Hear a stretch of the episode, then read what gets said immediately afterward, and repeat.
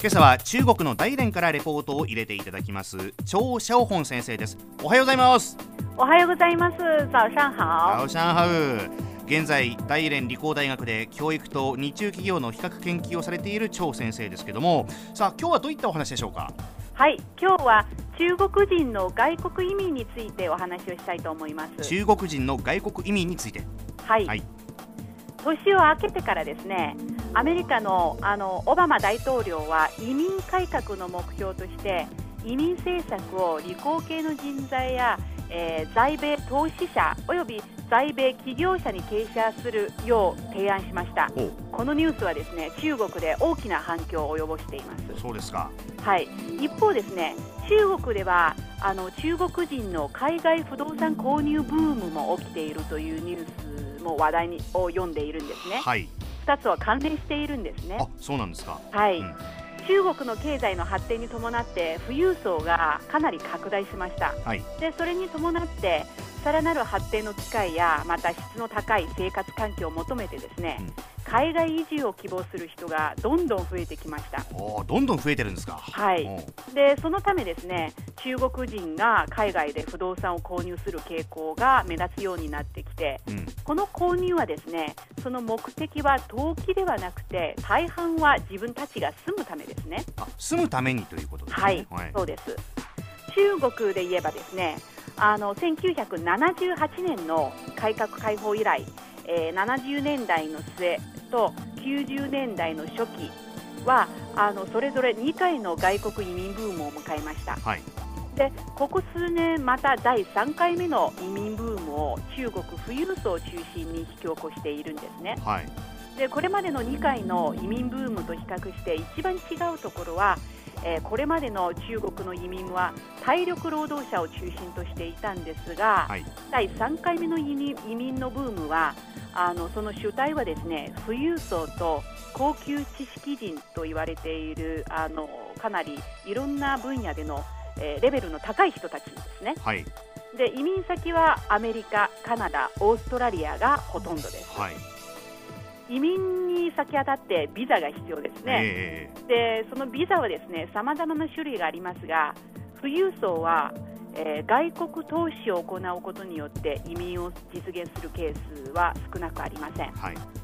外国に移民したあの人たちはもちろん夢を見た生活を手にあの入れた人もいればですね、えー、国内にいる時と比べてかなり厳しい生活に陥った人たちもいます厳しい状況の方もいらっしゃるんですね。そうですね、えー、でこれらの富裕層と高級知識人は国内でそれなりの豊かな生活ができるはずですね、でそれなのになぜ移民を選ぶのでしょうか。なんですかね、はい、主な理由はですね4つです、はい、1つは子どもの教育です。2つ目は健康的な生活環境ですね、うん、3つ目は安全な食品。そして4つ目は完備した法律ですこの4つのうち子どもの教育のために移民する人が一番多いというふうに言われているんですね、はい、例えばですねあの中国人マーさんという人がいるんですがこの方はですね2001年にカナダへ技術移民をしました、うん、技術移民とはいえ彼はですねカナダでの最初の仕事は国際電話カードの販売です。販売。はい、簡単な仕事ですね、えー、技術と全く関係ないです、はいはいあの彼らは国内で生活したときに成功者というふうに見られることが多く常に周りからあの羨まれていました、うん、しかし外国に行ったらごく一般の仕事を従事するケースが多いですね。これマーさんはどうしてこれ外国移民の道を選んだんですかね？子供のためです。子供のため。教育に対する補助制度も充実しているため子どもの教育が実現できるだけではなく3人家族の生活費は苦にはならないですね。でこういったことが原因でマーさんはやはり外国に行くことを選んだわけですね。でまあ、あのつまりですね一部のこの富裕層にとって外国移民は転換期を迎えた中国で生活するするそういったリスクを避けてですね、先進国の国民しか享受できないいろんなサービスを一気に手に入れることができるその近道なんですね。はあ多少のリスクもちょっと考えながら、はい、でもやっぱり先進国のそういったサービスを受けたいという方多いってことですこれね。そうですね、はいまあ、こういったこう大量な中国人の富裕層および人材の海外流出は言うまでもなく中国にとって大きな損失ですね、はい、例えば2009年の時にあの数字ですが投資移民がですね許可される最低の金額がありますがその金額で計算しても年間少なくとも20億人民元、えー、300億円相当の資金が中国からカナダに流れました。中国政府も人材流出を阻止するためにさまざまな対策を検討、えー、および実施してきましたけどそれでも富裕層と高級知識人の海外移民ブームは勢いをあ衰えていないですね。といった現状です。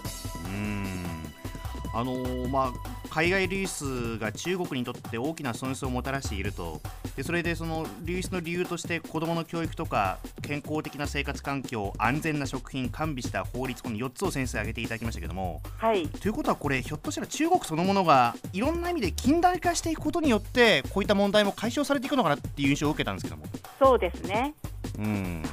これもあの中国のいろんなこう話題いろんな課題を抱えているんですが、うん、こうこの4つの課題もこれから解決しなければいけない課題ですね。そうですよね、はい。うん、もう難しいしやっぱり大元の一番の課題なんじゃないかなという印象を、ね、私は受けましたけれども。はい、はい、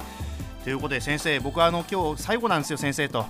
とても残念に思います。すいません。また今後とも何かの機会がありましたらよろしくお願いいたします。そうですね。こちらこそよろしくお願いいたします。本当にお世話になりました、えー、今朝は中国の大連から長者本先生にお話を伺いました。どうも本当にありがとうございました。谢谢再见。